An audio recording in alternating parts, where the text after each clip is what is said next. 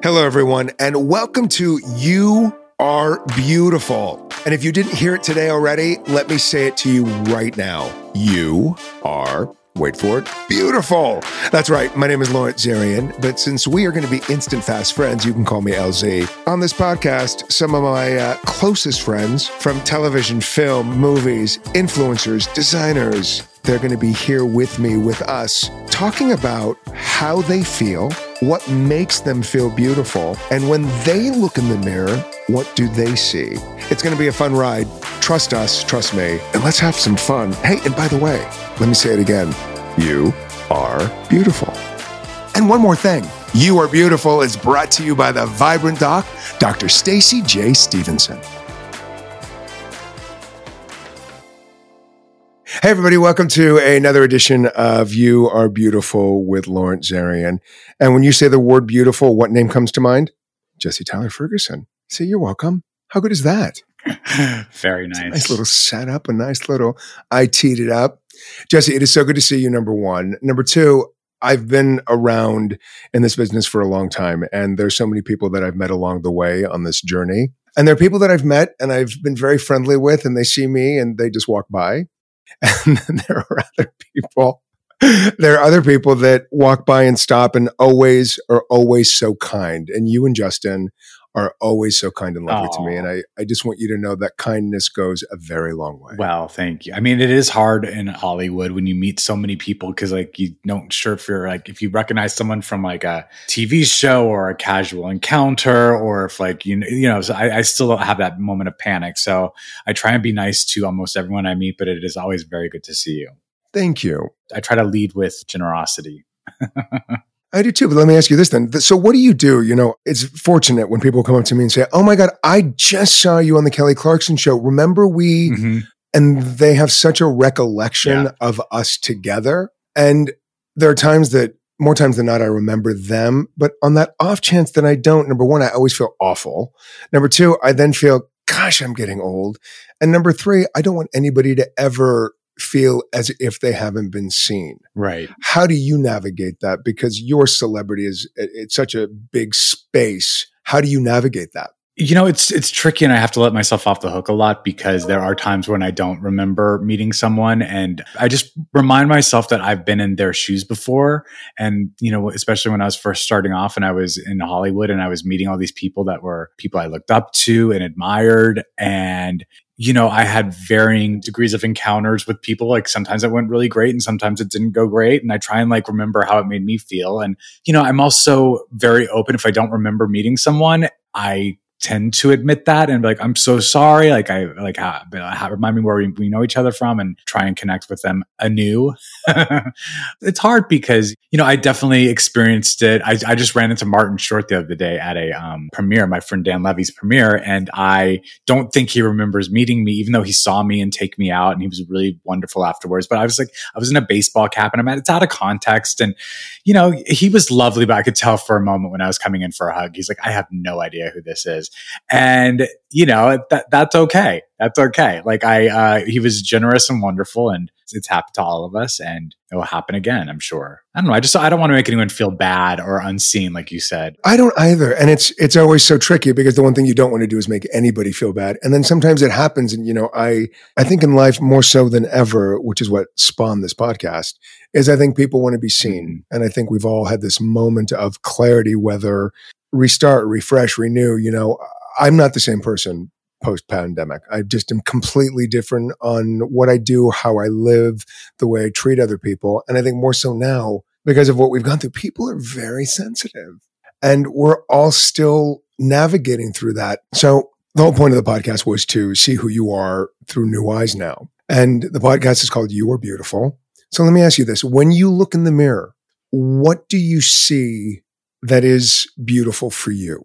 I see. Well, I've had a year of change this year, and so I've I've been working on myself a lot. And some of the reason why I decided to do that was because my parents are getting older, and my mom specifically is, you know, not doing as well as she used to, and a lot of it's because she, you know, kind of didn't take great care of herself. So I'm doing things that I feel like I can do that I still have a handle on. And one of the things I'm, I'm, drinking much less alcohol and I'm, you know, trying to work out and stay healthy. So I'm, when I look at myself in the mirror, I just see a lot of the hard work that I've put into myself over the, over the past year. You know, that also goes into, you know, just my mental health as well. I, I have opened up myself to the option of, um, you know, using medication if I need, if I need it to help me feel better with the help of my therapist and doctors. And it's something I always sort of had a stigma around, but then, you know, kind of gave into and thought, well, let me just try this and see if it sort of helps me with my anxiety. And it has. And I feel like I'm a happier person. And, you know, as I'm also a father of two now, and my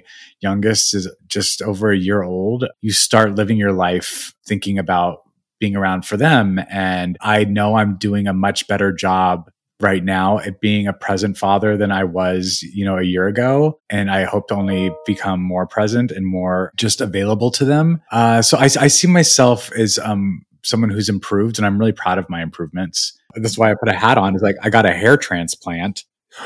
You know, it's still healing. Okay, hold on. First of all, number one, you know I have an identical twin brother named Gregory, number one.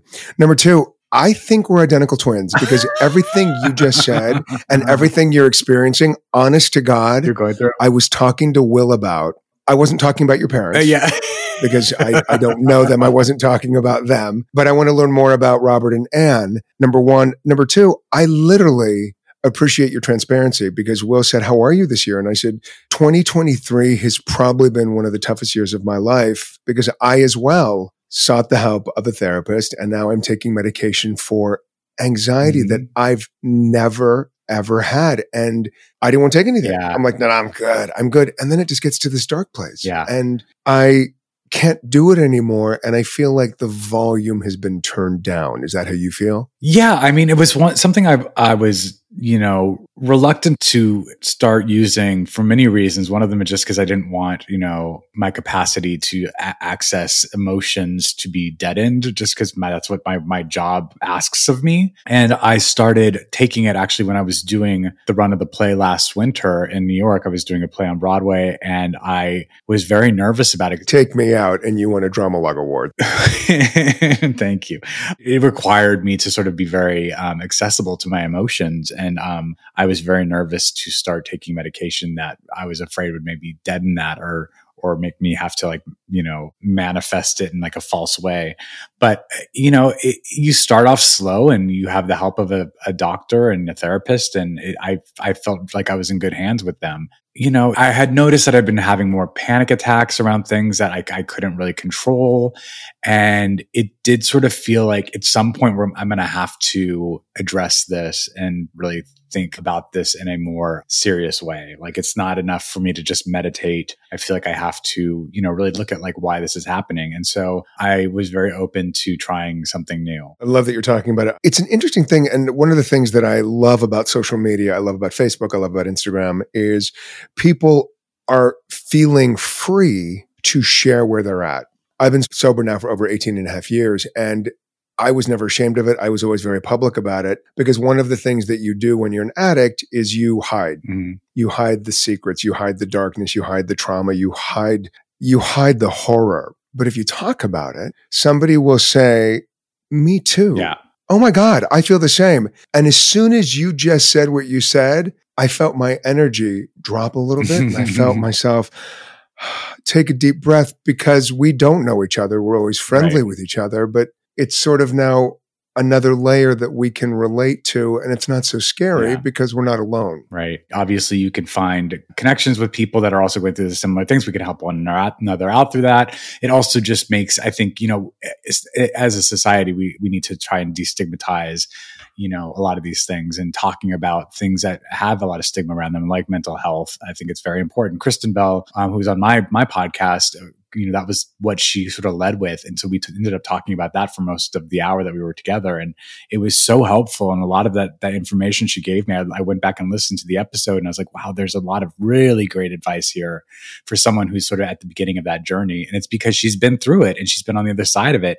And she was very open to talking about her experience with it and it was extremely helpful. I was like, well, if this is helping me, there's, you know, many more people listening to this episode. I'm, I'm just thrilled that she was so honest with with me so that other people could benefit from it. So I'm hoping I'm, I'm you know giving back.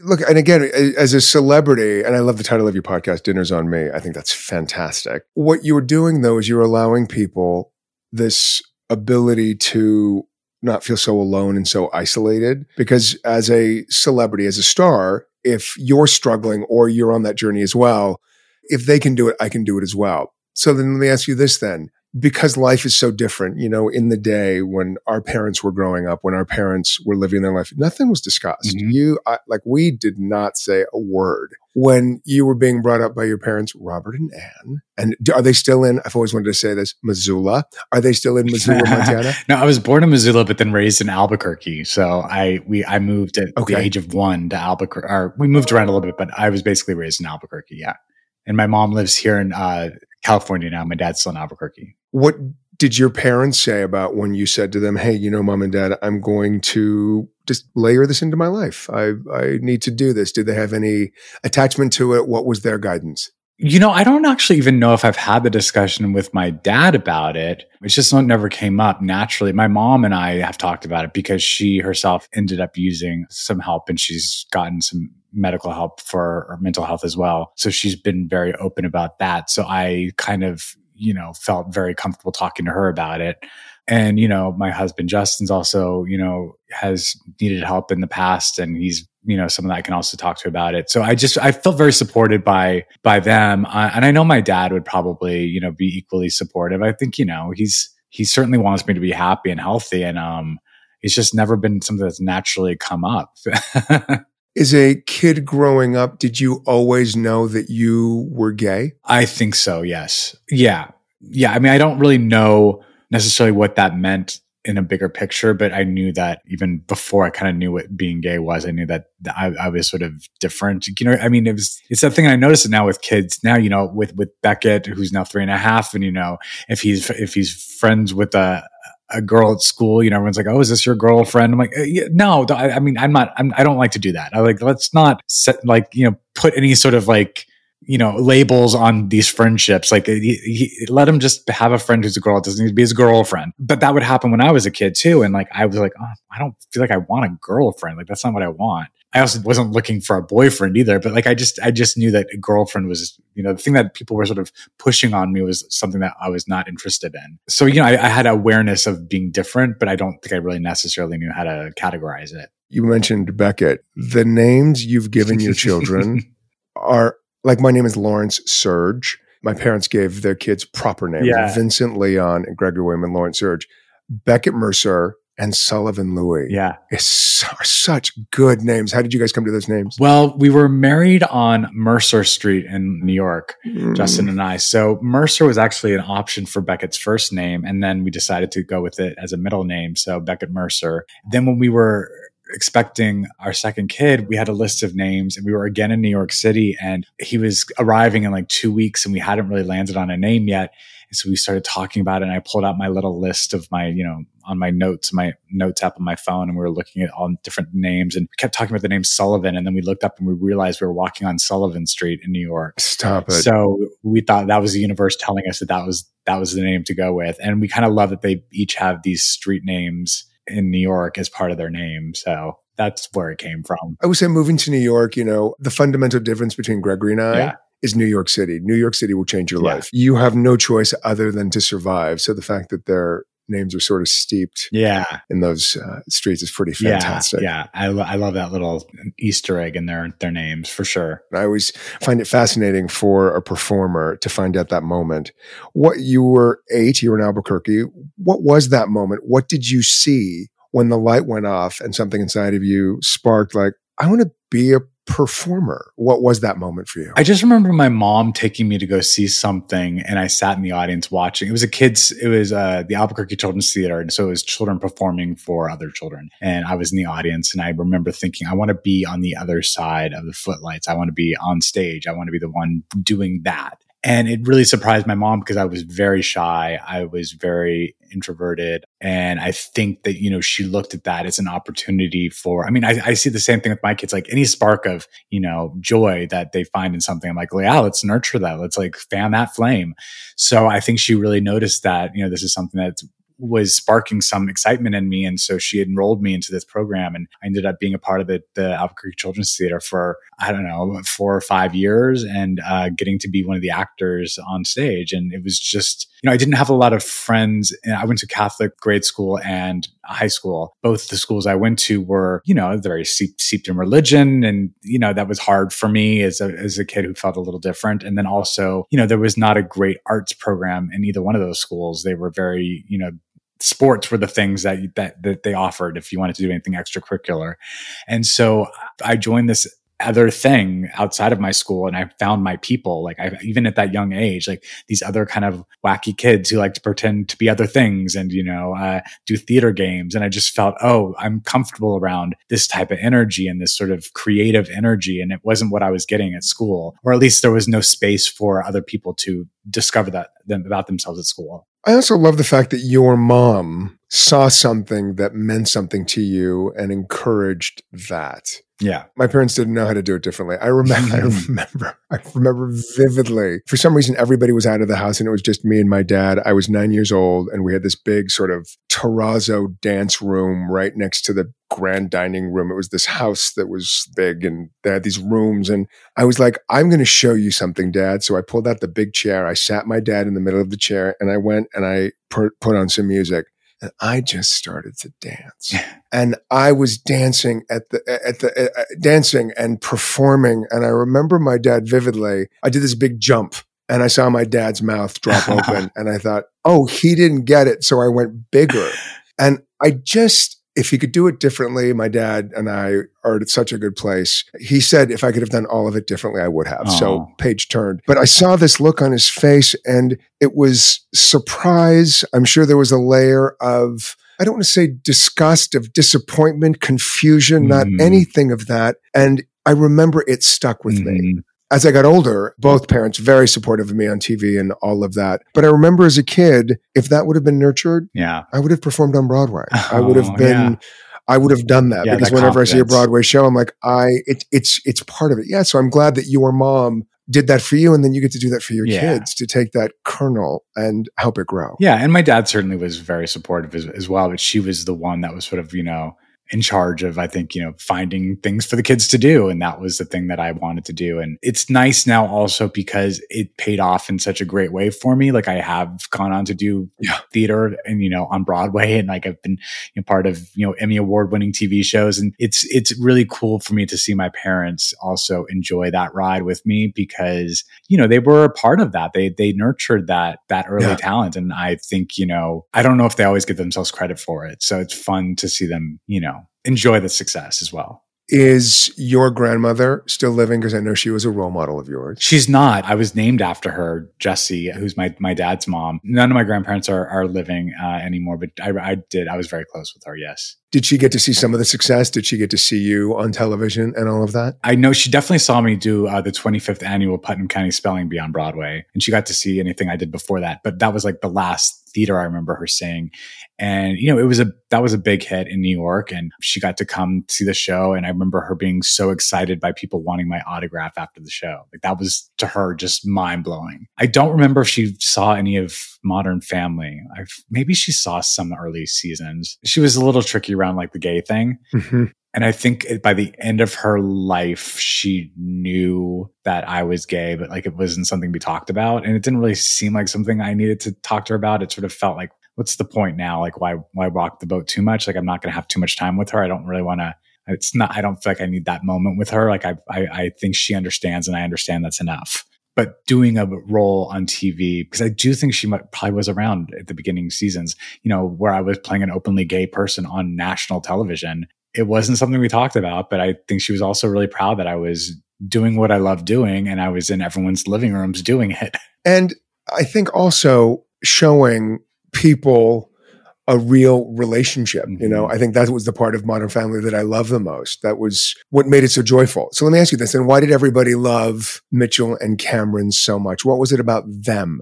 that resonated so much with the viewer? It's so interesting because when the show started, they kept talking about how revolutionary this was. And I was like, God, it just, I mean, you know, someone who lives their life being gay and looking for meaningful relationships, I was like, God, that's, this is really that revolutionary. But I guess it was, you know, when you're talking about representation on television, because I was thinking back, I was like, well, there hasn't really been a, a couple on television who like you meet them when they're like they've been together for five years and they're bringing home an adopted kid together. It's like you know you're you're you're dropped right into the middle of this relationship. You're not seeing a courtship. It's like this is a couple that's been around for a long time. They're they're starting parenthood together, and this is something that was incredibly relatable to a lot of people. You know, I certainly now as a newish parent, I was like, wow. I mean, I can only imagine you know straight and gay couples were watching this couple navigate what it means to be parents and recognized so many things in themselves whether it's you know for how to ferberize a child or like how to you know uh, divvy up you know responsibilities between the parents like i think that there were universal themes and they just happened to be told to the the characters that happened to be gay It was also 2009. Yeah. I mean, if you look at the lightning speed, I think a lot of things,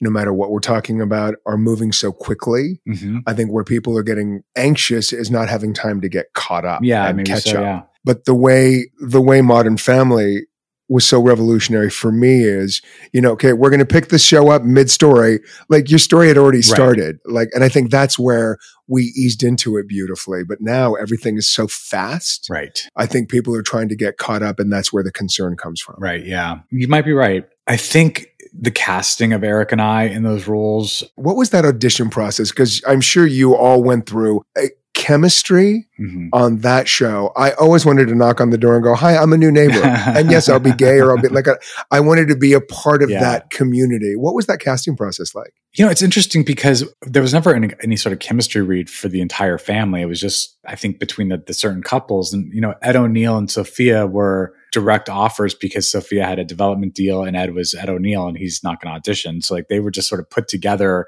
and we were like, let's hope for the best. But with Eric and I specifically, there was a lot. I mean, I was, Eric loves when I tell people this, but it's true. I was cast first and we, I kind of got to go on the process of like, finding Cam with the casting Sure, yeah. director and the creators. And so like I basically was like put on speed dates with with these other candidates, you know, in front of a camera to do like these chemistry reads. And I read with a lot of different actors of all different shapes and sizes and colors and some gay, some straight. And like it was, uh, you know, when Eric came in, it was, it definitely felt different. But also I was at that point, you know, on to like, he was like my ninth or 10th cam that I read with. So I was like, I don't know anymore. Like I left it up to the, the casting director and the, the creators to sort of figure out what was going to work best. And when they landed on Eric, I was like, oh, that's a really interesting choice. Like I, we hadn't really explored anyone else like him. And, you know, I think him being straight in real life for me, I was like, okay, well, I hope this goes well, you know, that it's a little risky. Like I would, I, I think you know, probably if you, if, if I was honest with myself, and I don't think you know Eric would be surprised by this. Is you know at the beginning I was probably kind of wishing that they had gone with the gay actor just because I think it would have been easier to have that shorthand. But Eric came in with such generosity and desire to get this right and asked all the right questions and rooted that character in his mom, who is a very real person for him and a very real archetype. And it just kind of worked. And I think it made him very relatable. And like, you know, for as, as stereotypical as any of the characters on any sitcom are, I think, you know, there was a lot of truth to all those characters as well. It's tricky because it's a hard line to, to, we, we all, had to walk that tightrope of being stereotypes of these these people because the audiences truly don't want you to change that much, you know and you only have 22 minutes per episode but at the same time you want to find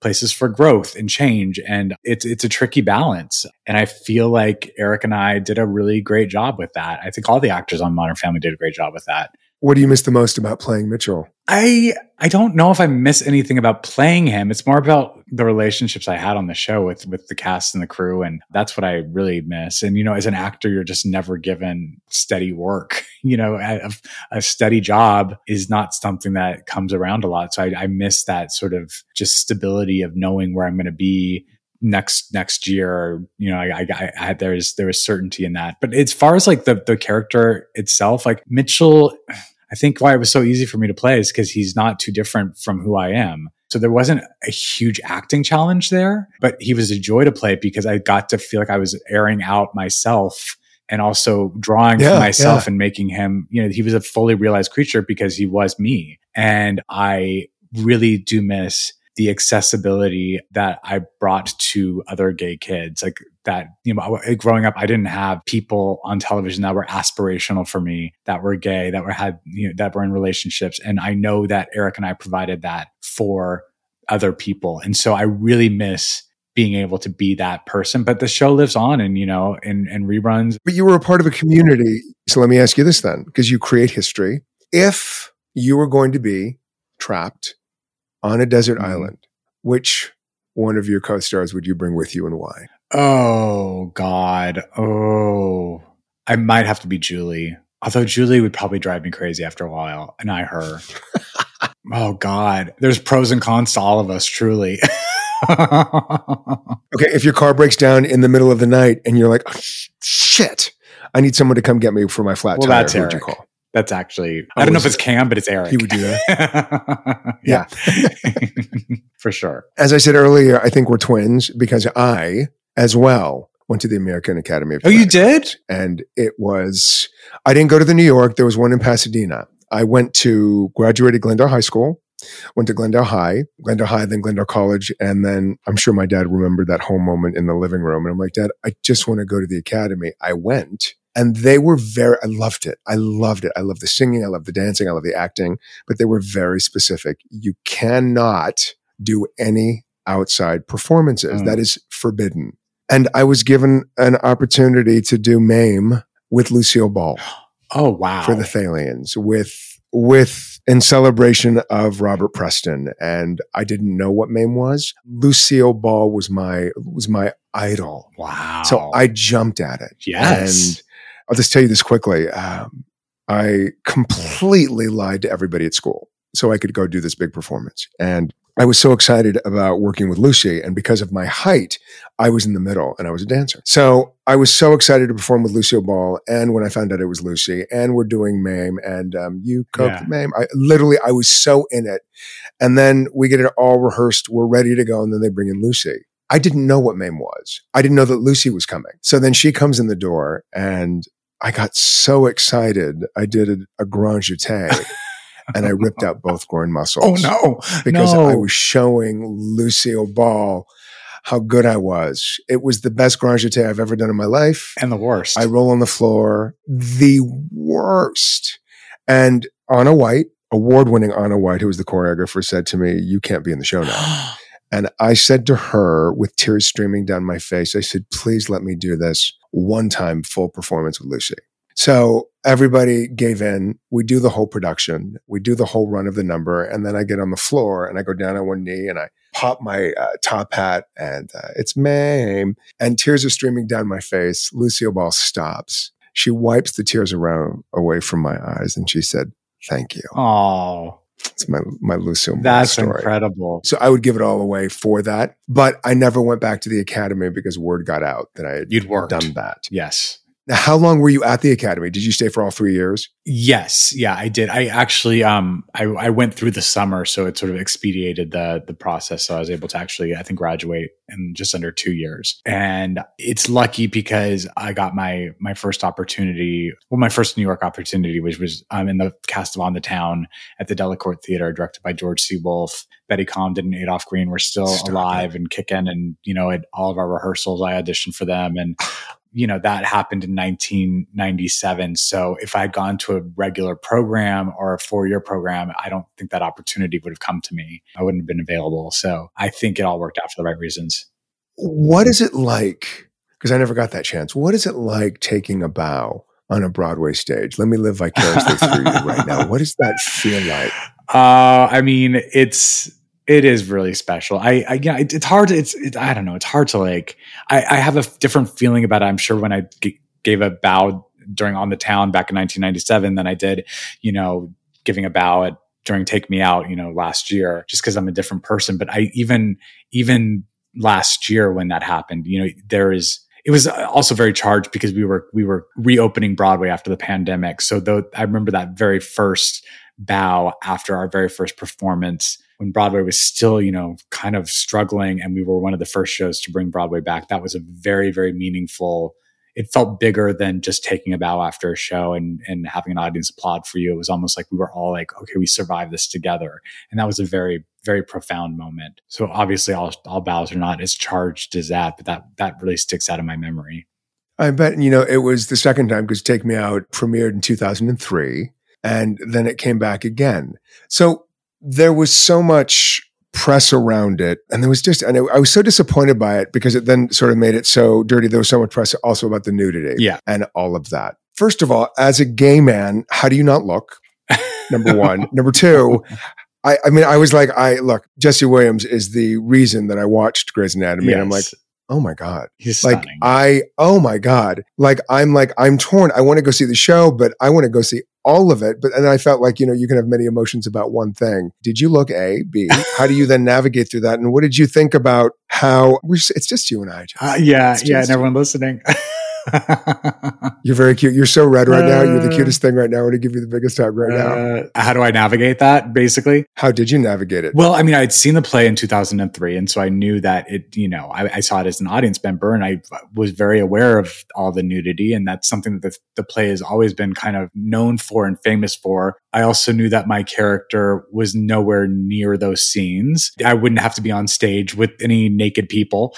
And also all of my scenes were with Jesse Williams and they were these sort of beautiful, very eloquent, beautiful speeches to deliver to to Jesse. And the first thing that became very obvious to me, and I knew Jesse a little bit before starting work on the play, but I was just so taken with him as a person, as a as a fellow actor. I we really developed a very deep bond between the two of us. So, you know, when, when it did to get to that point where we were in the theater and they're like, okay, we're going to rehearse some of these shower scenes and we're going to do it with the water. So everyone needs to, you know, take off we're doing it for real. And, you know, I was there and I sat in the audience and I, I, I, I watched because I was like, you know, I, I, need to be able to, uh, this, this, uh, this audience is gonna be full of strangers at some point. I'm sure like they'd, they'd rather someone that they trust watch this and let them know how it looks and everything. And everyone asks like, how does it look? How does the water look? Like, What's the lighting like? They're all, they all want to know how they look on stage. I'm like, y'all look great. It's really tastefully done. And, you know, so yeah, I did watch it. And then, you know, you, you develop this bond with this cast and it becomes obviously so much more and we had spent on and off almost three years together. And so I, I remember watching the shower scenes from the wings on the final performance. Just, and you know, it, it did get to that point. I know it's going to sound like I'm probably lying, but I wasn't really seeing their naked bodies. I was watching this beautiful piece that they put together. The language in these scenes was so rich and their performances had grown so much. I, I feel like there's double entendres to everything I'm saying, but I say their performances have grown so much. No, but uh, they, no, I know, I saw. No, these, I heard. I these beautiful performances, and um, I just, I, I was so proud of them, and it was a, a very tight company. And I know we would always joke that if it, we ever did it again, we would add a, a, a, shower scene for my character as well, so that we could all be on an even playing field. And I guaranteed them that no audience would needs to see that, but an incredible cast of guys, and they were remarkable and, and, quite brave for you know doing that. So when there was so much press about the nudity i sort of was uh, also bummed out because you know it's these nine fantastic brilliant actors and that's you know that no one should be deduced to like how you know big their penis is. And the fact that that was what the dialogue was about that somebody took a picture of Jess, jesse's penis and, and it became about that. And yeah as a gay man i think he's handsome as hell. I love looking at a gay man. I love looking at i'm straight man. I, lo- I like looking yeah. at men what bothered me the most in that is you're missing the point of it. Yeah. This play is about homophobia, racism, yeah. Yeah. vulnerability, exposing oneself. And I hate that a lot of that message was lost. Having said that, if Jesse's penis is the reason people went to go see the show and they walked out being educated, well, penis well done, yeah. then that was the point. My thing was if, if, you know, people are going to this play because of they hear about the nudity, you get really about five minutes of that total. And then you're saddled with another two hours and 30 minutes of like intellectual dialogue. So you're going to be very bored. That's really the reason why you're going. Also, you know, the, the one thing I was really bummed out for Jesse specifically and Michael Oberholtzer, who was also part of that whole thing that leaked was the day that that leaked was the same day that the Tony nominations came out. Yeah. And, you know, Jesse was nominated for a Tony for his performance, uh, as well as was I and as was Michael Oberholtzer. And so the fact that it took anything away from that moment really breaks my heart for them because those performances deserved Tony nominations. They were complex and and very layered and nuanced performances, and these performances were the reason that the show was as successful as it was. So that bummed me out that there was any sort of attention taken off of the great achievement that they had made as a cast. Part of the show and it still sticks with me because I live it, is homophobia. Mm-hmm. No matter what it is, I don't think anybody needs to shove their beliefs, their thoughts, their desires, whatever they want down somebody else's throat. I, I don't believe that. I think it's a big world and everybody gets to live in their own, in their own home. And unless we're sleeping together, I don't care what you do in your house. Mm-hmm. Number one.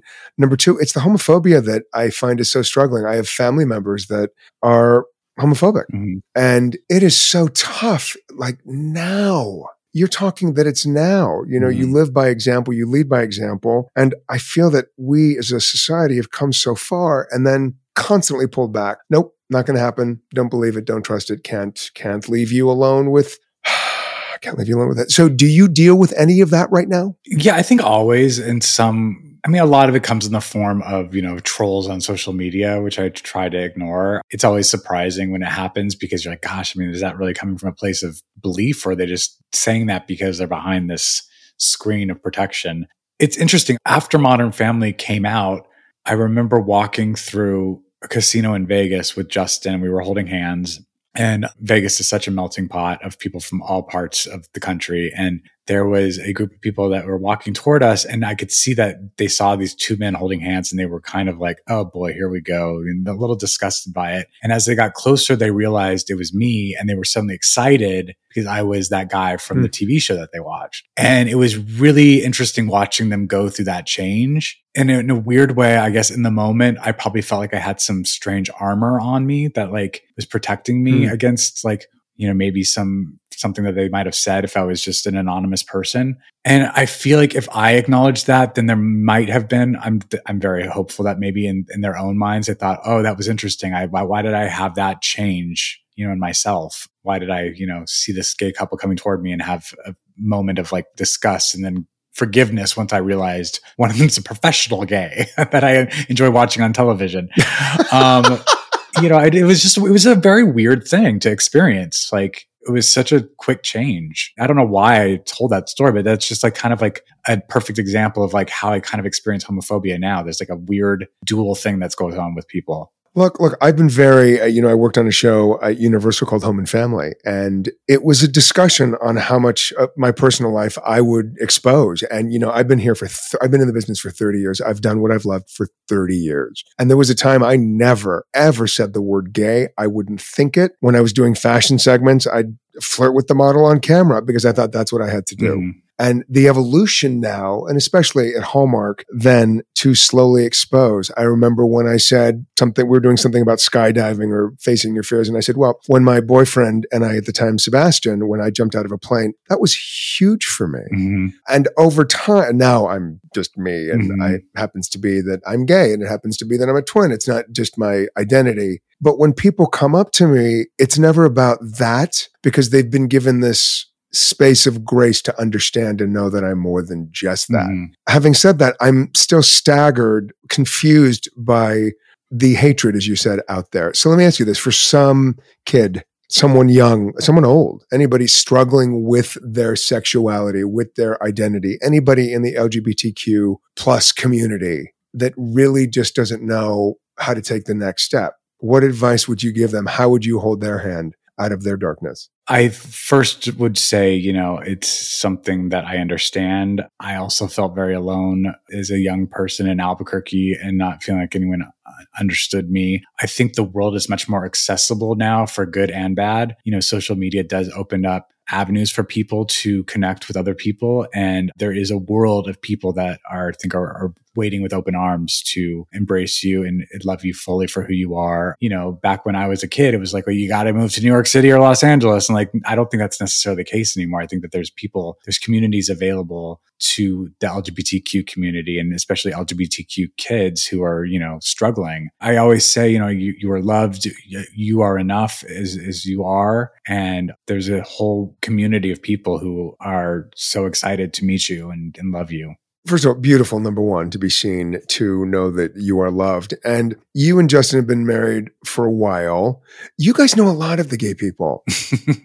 I'm telling this to all my friends. They always say, put it out there. You have to introduce me to someone. I'm open. I, I'm a catch. I'm a good guy. I'm fun. I couldn't be at a better place in my life. So look, I'm, okay, I'm telling you it. right now, I'm telling you and Justin. I, I interviewed Sharon Stone a while back and I'm like, Sharon, you know the gay people. Yeah. you know, you you know the single gay people. You got to hook a brother up. What did she say? Well, I'm still single, so yeah, yeah, yeah, yeah, There you go. Number one, Sharon Stone is amazing and such a pioneer mm-hmm. and such a voice for our community. She's everything you want her to be, and yeah. she is delightful and smart and intelligent. And that is the one thing that I'm loving the most about this podcast because I've been on the red carpet forever, and you only have two minutes, yeah. three minutes. Yeah. But with this, I'll never do it in a studio because I, I like the fact that I'm I've spent the last hour looking into your eyes, getting to know you, and getting a sense of you. Let me just ask you this: How did since I'm begging, please introduce me to somebody. how did you meet Justin? Modern Family had just started, and his friends were telling him to to watch the pilot, and he was in law school at the time and was feeling very overwhelmed by you know studying for the the bar, and I happened to go into the gym the day he finally gave in and watched the pilot, I, he happened to see me at the gym, the Equinox in West Hollywood, if you need if you need specifics. And we were in the locker room, fully clothed, I must say. I, I, feel like everyone always assumes that it was in the steam room. We were fully clothed. I was leaving. He was coming. And he just said, Yeah, I, I just watched the pilot and I think it's going to do really great things for LGBTQ rights. You know, it was right in the midst of like Proposition 8 and us fighting for marriage equality specifically in California. And he was working with a nonprofit that was funding that lawsuit. So he was very entrenched in, in working for the LGBTQ rights and specifically against Prop 8. And so he's like, this is going to be great for so many reasons. And I heard that, but then I was also like, in my mind, like you're very handsome and I you seem a little younger than me. So I was gathering information as to like, what's your name? How old are you? Like all that stuff. And I asked him out eventually. We sort of stayed in touch on social media and he was seeing someone at the time. And so he told me he could go get a drink with me as, as a friend.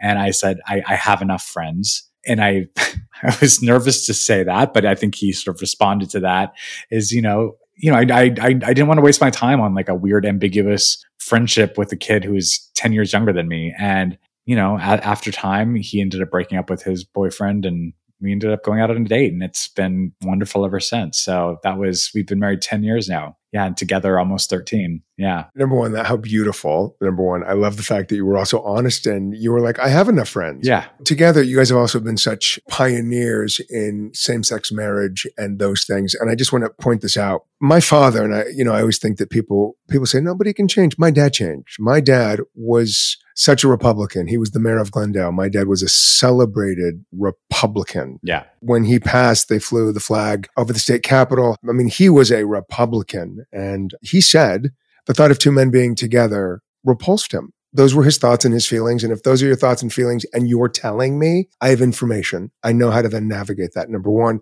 Number two, he said, I voted for same sex marriage because I want my boys, Greg and I are both gay, to have exactly what I have. And I thought, wow, that's the change we need to see.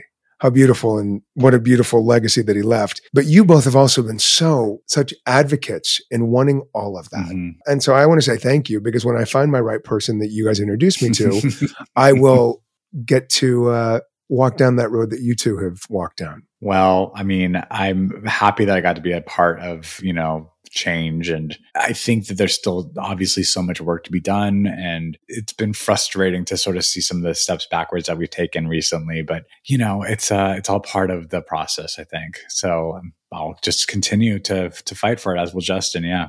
I have two more things to say. Well, I'm going to make a statement then. It is interesting that in this hour, especially in the last 10 minutes, the words out of your mouth have not been, Lawrence, oh my God, we have somebody for you. So that's number one. I, am paying attention. like nothing. Not if you could just see, like every time I talk about, hey, help me out. Just, I know. Actually, there is someone like, I'm thinking nothing. about. There is someone I'm thinking about. He's kind of fresh out of a divorce, so like you know, I'm, I'm, giving him some time. But there is someone that I am thinking about. It's funny. Gregory and John are married. They've been married for a while, and I, Gregory's always been my plus one. Uh-huh. I'm at this place right now in my life where I've never been alone. I've always had my twin brother, so I'm navigating this new uh-huh. life, uh-huh. and I'm looking for friends. So I will have a drink with oh, a friend. good. Okay, that's good to know. If it leads to something else, perfect. That is great. I have worked on my stuff. You know, somebody said, "Why are you so ready now?" And I said, "I've done the work. I won't bring anything other than myself current into a yeah, relationship." Yeah, that's good. I'm also a really good kisser. Okay, so that's that's number one. That's important.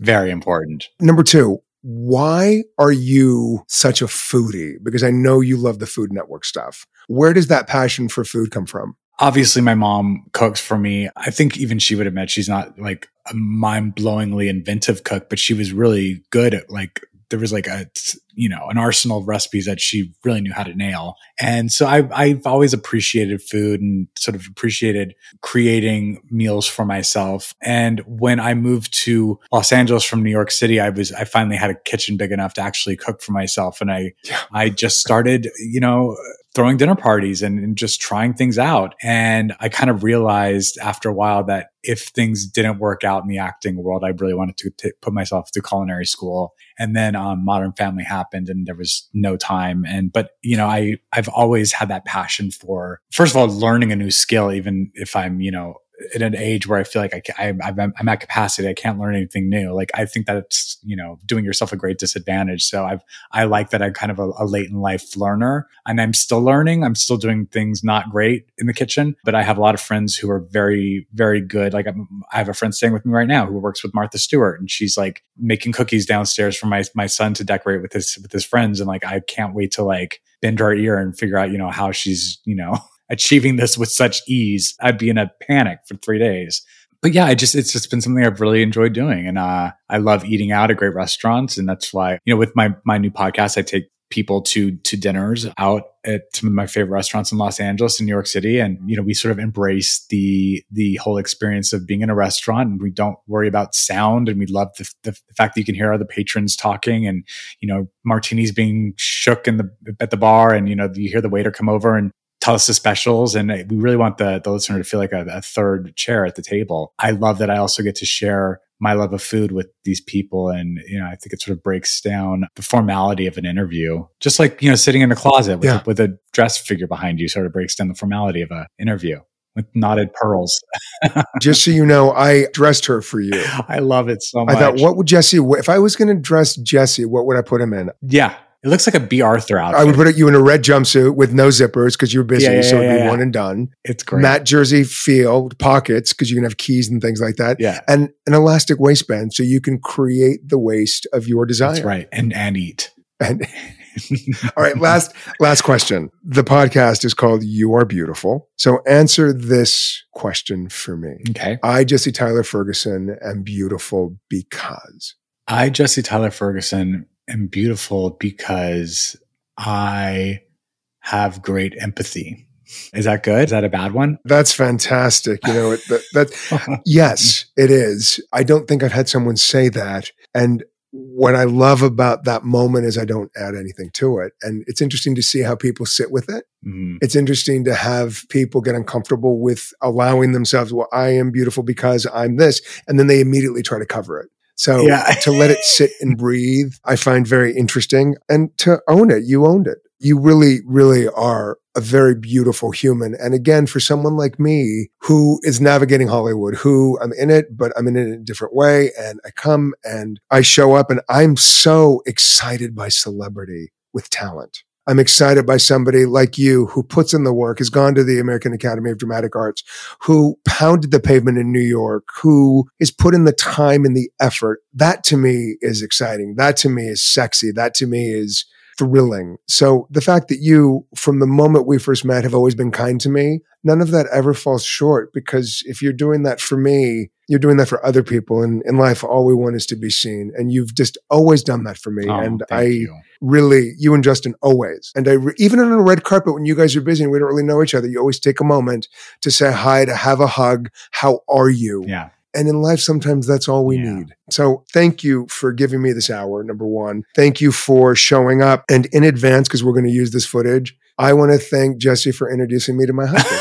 Um, who would have thought that my podcast would have brought me to my husband? I'll officiate. I am an officiant now, so I, I can officiate. So here's the thing you'll officiate. And Kelly Clarkson, I said to Kelly, You're singing at my wedding. she's- and she's like, Yes. of course. So we're Nail building, we're building the cast.